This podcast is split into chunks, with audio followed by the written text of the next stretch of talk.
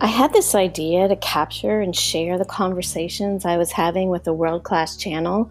Little did we know that this project would find its way into 11 countries. Hello, I'm Kelly Rose, and for the last four years, I've worked with Alexa Dahara, a noted angelic energy channel, traditional naturopathic doctor, who also just happens to have a master's degree in theology. To say that I've grilled her on everything related to light, angels, and energy is a pure understatement. Welcome to Audio Alchemy with Alexa Dahara.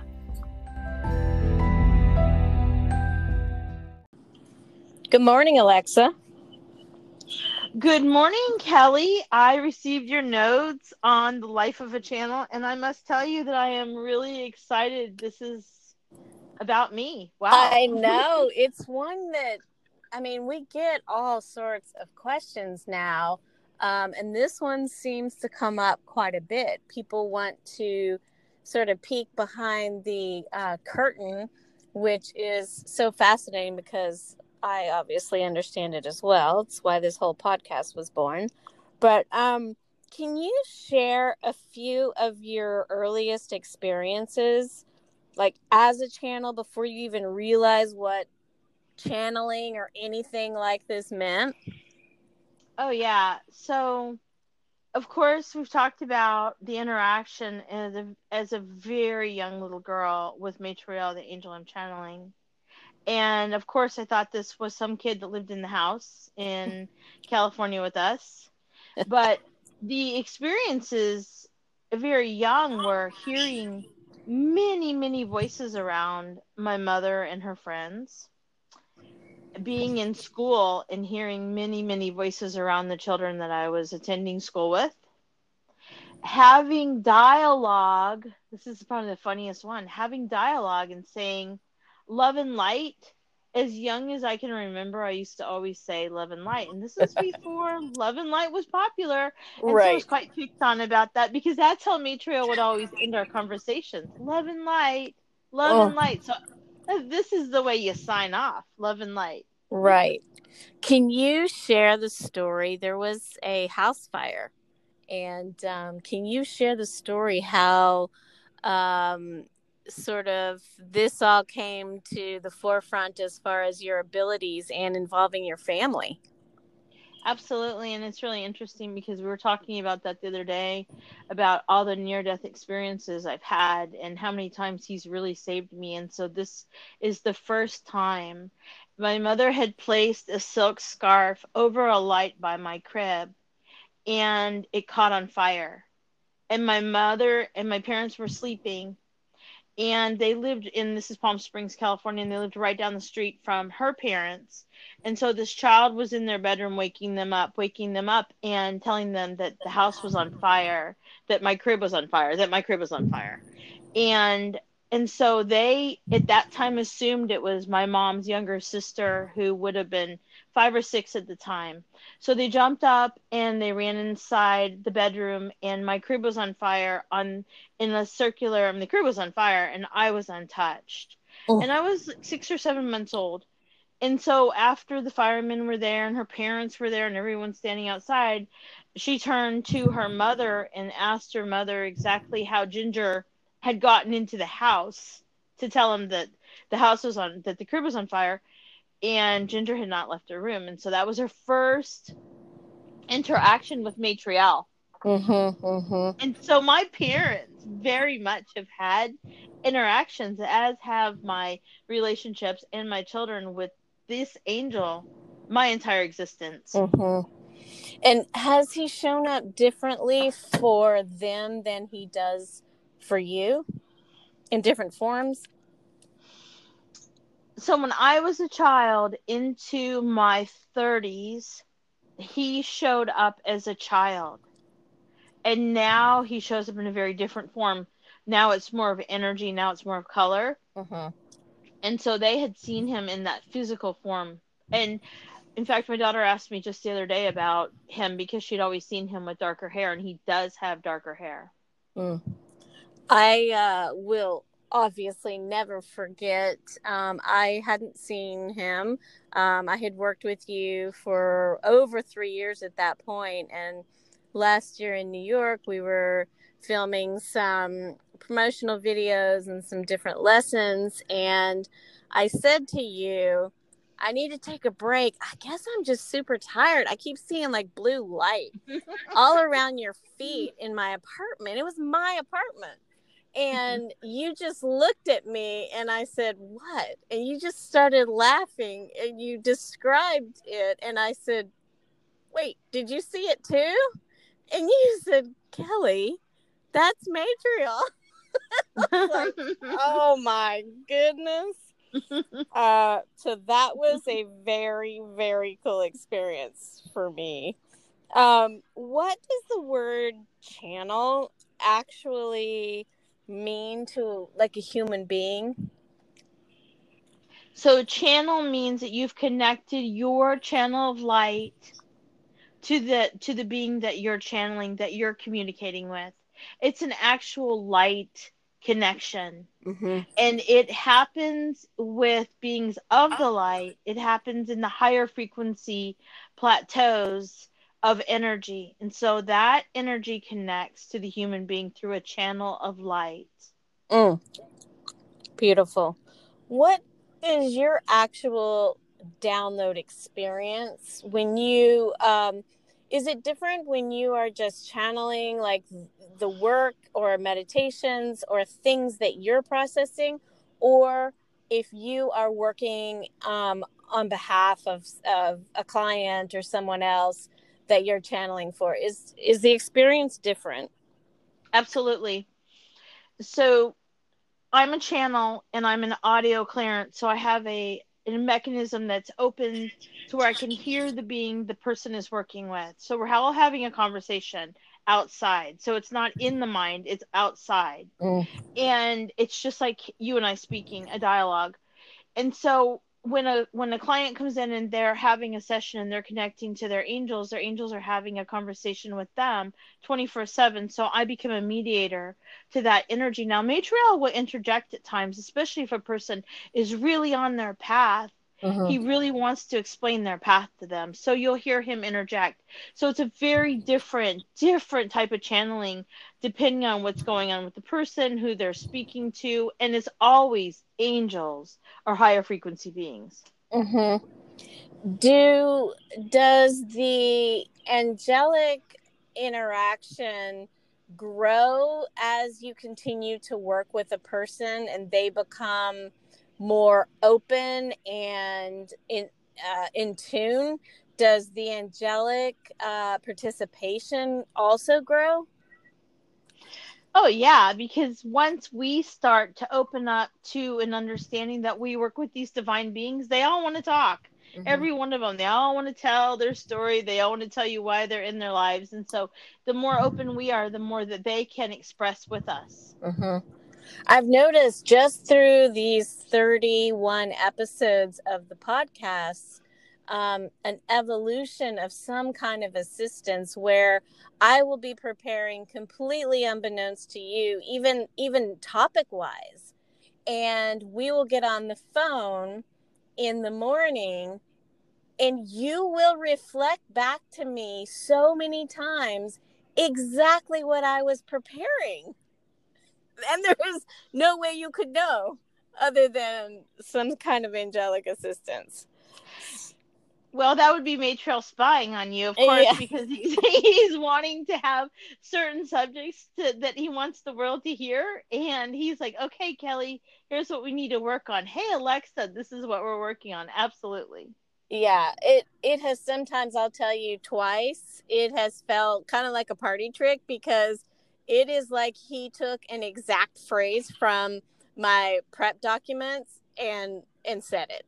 And i was like okay okay i hear you it's been quite interesting in a refreshing and charming way. Um so why is channeling sometimes looked at as taboo?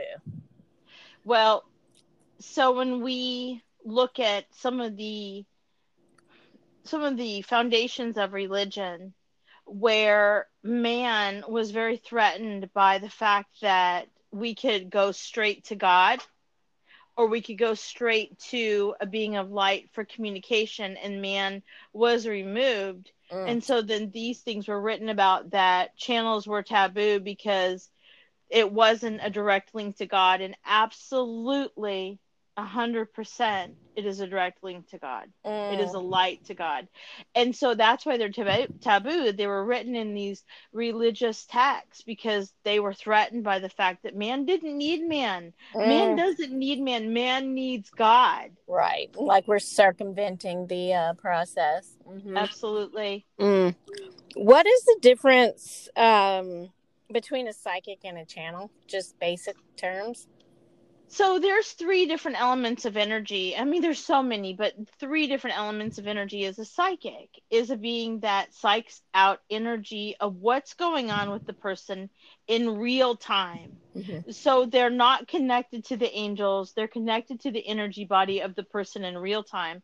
And so they are reading what's going on in the events of their life at this moment an empath is a person that connects the feelings and the emotions of what are going on and then the medium so there's really four but the medium energy is somebody that talks to the loved ones that have passed mm-hmm, mm-hmm. and then a channel is one who talks to angels mm-hmm. and higher light beings okay but a lot of people tend to blend these or um, just into one sort of overarching thing when you start working with someone new, do you go into that discussion of like expectations of here's how I can help you and here's what you know someone else could possibly help you with? This is such a great subject. Absolutely. And here's why. I could absolutely read your energy body in real time. Now, here's why I don't because I'm a human being having human experiences. And what if something that I'm going through is something you're going through? And I allow my ego to dictate how you should operate in that. Mm. So I go to a higher resource because they're not going to be registering an ego essence. They're going to say the truth, absolutely the truth, and here's how you operate in your truth. Right, right. Um, you have seen a lot of different i'll say spiritual movements um, come up and um, sort of gain popularity or the spotlight you know at certain times in the last four decades. Can you explain some of those um, and how you have responded to them or worked with clients through them and so this is really fascinating because I was born in the 60s and my mom was an all out organic hippie. So we were in San Francisco at the time and and we lived i lived in a wonderful little commune in Muir Beach california with my mom and they did all the raw food. So that was a movement. And so there was Hare Krishnas and there was sufi dancing and there was meditation and that gave me a really great foundation to understand. And then we went in the 70s and the 70s were interesting because everybody's kind of finding their own independence. And that's when you really kind of saw a little bit of a new agey energy coming in versus the older philosophies you saw in the 60s they're still kind of bleeding into the 70s, but you saw people wearing crystals and talking more about ETs and walk-ins. And and this whole time it's like I have an angel channeling. And so I'm channeling an angel, so I'm kind of like in the same flow of energy. And then when you went into the 80s and people started to discover like ghosts and they started to discover apparitions and they're discovering more of like ooh the spooky stuff. And that was really big in the 80s and so and you're still flowing through. And then you go into the 90s and people started to really discover angels. So 30 years 40 years before that I, these angels were appearing to us and only certain people were really understanding. So the angels got really big in the 90s and now we're moving more into the universal consciousness as we are going into you know into 2020s and heading forward. It's fascinating mm-hmm. to see the spiritual movements. And you are always chattering about angels nonstop. Always. From, yeah teeny tiny. Always. Uh-huh. always.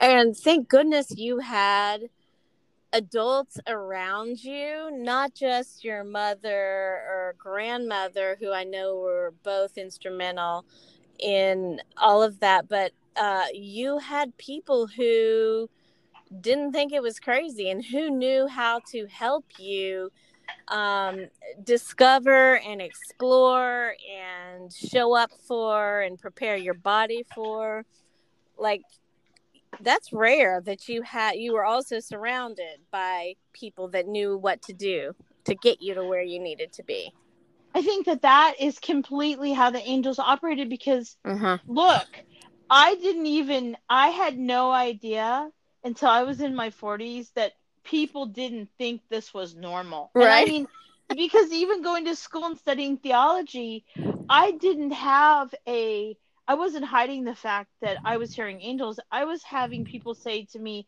"Hey, maybe this is God's plan for you." I mm-hmm. wasn't having, "Oh, this is very strange." This was more of, "This is God's plan," and thank thank you for being here. So I was really blessed. I always had people guiding me along my way. Yeah, and we need to stress that you got a master's in theology. This wasn't like a dabble in some, you know, community college religion course you took a master's program in theology and that's the kind of support you got which is fascinating to me. It was a really amazing school in california and i was really blessed because i was you know my primary study was the study of theos and i was trying to really understand religion from the first base of theos and understand why religion spread out why mm-hmm. they actually separated because the angel said it's one god one people. I've heard that since i was a child it's one god one people. Uh-huh. Uh-huh wow. So last question. You deal with a lot of heavy hard things too. You hold energy and space for a lot of people dealing with you know the entire spectrum from uh, deep deep sadness and trauma to absolute joy and mastery of life. Um, would you live any other way? No. I would i would absolutely if i could go back and change anything in my life i wouldn't change one thing. Mm-hmm. because this is what path i was chosen for and I'm honored to be working with these beings of light and I'm honored to help people. It's my path. Mm-hmm. And I'm honored that that the world accepts this way. Mm-hmm. So absolutely not. Wouldn't change a thing. Well, there is no one who holds the light for so many like you and I just again appreciate everything you do in this world. Thank you. Thank you. That is such so received. Thank you. All right. I'll talk to you in the morning, Alexa. All right. Have a love and light day. Thank you. You too. I will.